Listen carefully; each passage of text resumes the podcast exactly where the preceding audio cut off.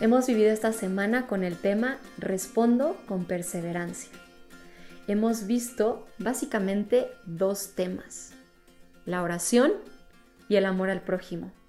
Parece como que la liturgia nos quiere consolar el día de hoy con el pasaje de la transfiguración y va a ser lo que vamos a ver en nuestra oración. En el nombre del Padre, del Hijo y del Espíritu Santo. Amén. Ven Espíritu Santo, ven en este domingo, ven a iluminar mi vida, ilumina mi familia,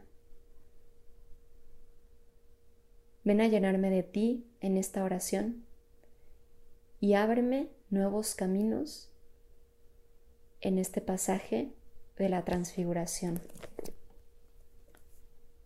que está en Lucas 9 del 28 al 36.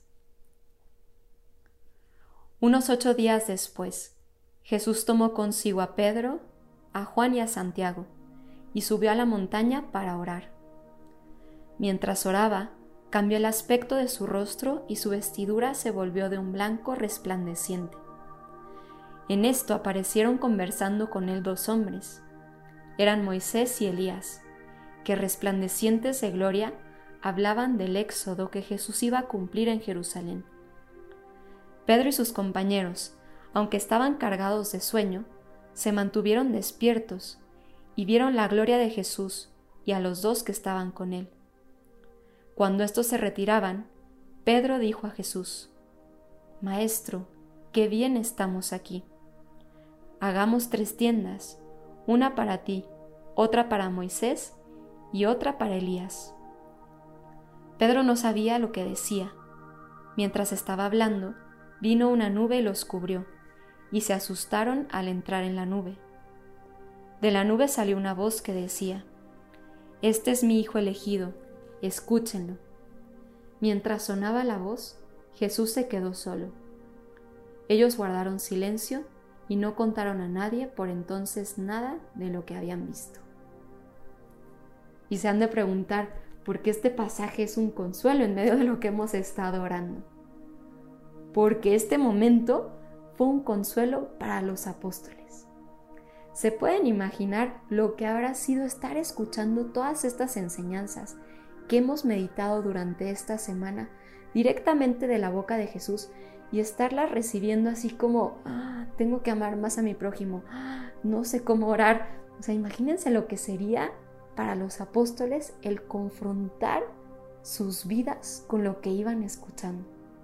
Seguramente estaban muy cansados y por eso también dice el Evangelio que sus ojos se caían de sueño, que traían una pesadez grande y entonces Jesús los invita a subir una montaña en medio de este cansancio. Ellos no sabían ni qué se iban a encontrar ahí. Quizá pensaban que los invitaba a orar y por lo visto ellos pensaban tomarse una siesta o algo por el estilo. Cuando de pronto Jesús los sorprende.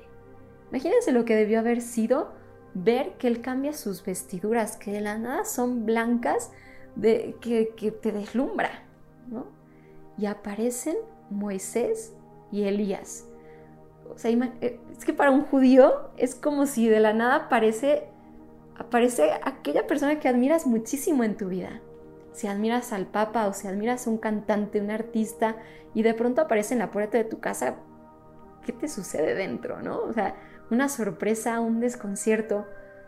Para cualquier judío, ver a Moisés y ver a Elías, es que era, eran los, a los que admiraban, a los que hacían referencia cuando hablaban en el Antiguo Testamento, a Moisés por la ley y a Elías porque era considerado el más grande de los profetas. ¿Qué habrá sido ver muertos? Y ver muertos que admiraban. Nadie les había hablado todavía del cielo, de la vida eterna y de la nada aparecen. Esto debió ser para los apóstoles un gran consuelo, una gran sorpresa. Un consuelo porque era una confirmación de que Jesús sí es el Hijo de Dios, sí es alguien más, es alguien más grande que los profetas. Es alguien más grande que la ley, que la alianza que Dios había hecho con su pueblo. Y entonces, en medio de todas las enseñanzas que habían ido recibiendo, reciben un empujón en su fe. Reciben porras, reciben ánimos, algo en ellos como que retoma, empieza como a, a volar, florece, porque era justo lo que necesitaban ver, escuchar, admirar. Y Jesús lo sabía, sabía que ellos ya necesitaban una señal. Esta semana también hablamos de esas señales, ¿no? Necesitaban ya una señal y Jesús se las da. Dios es así con nosotros.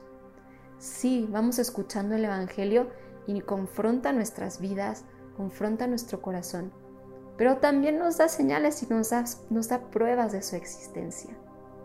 Nos deja ir experimentando esos consuelos que Él nos puede dar en la oración, en un momento de adoración, en un momento de lectura de la palabra, o en un momento en el coche cuando vamos cantando una de las canciones de misiones, ¿no? ¡Qué belleza! Dios consuela nuestros corazones. No solo nos pide, no solo nos exige, también nos abraza, nos apapacha, nos llena de gozo. Esta es nuestra fe, una fe gozosa. Qué importante es que la cuaresma la vivamos así, con gozo, con una alegría cuaresmal, una alegría que da fe de nuestros sacrificios, que en verdad están siendo para Dios y no para mortificarnos nosotros y decir qué buenos somos. Una alegría que nos lleva a entregarnos a los demás. Y una alegría también en la oración. De pronto puedes también poner una música, algo que te eleve el corazón, que te haga conectar tu sensibilidad. Y son pequeños regalos que Dios también nos da y que nos regala. Dejemos que este pasaje de la transfiguración nos siga hablando a cada uno de nosotros y afirmemos nuestra confianza en que Dios nos da en cada momento lo que más necesitamos.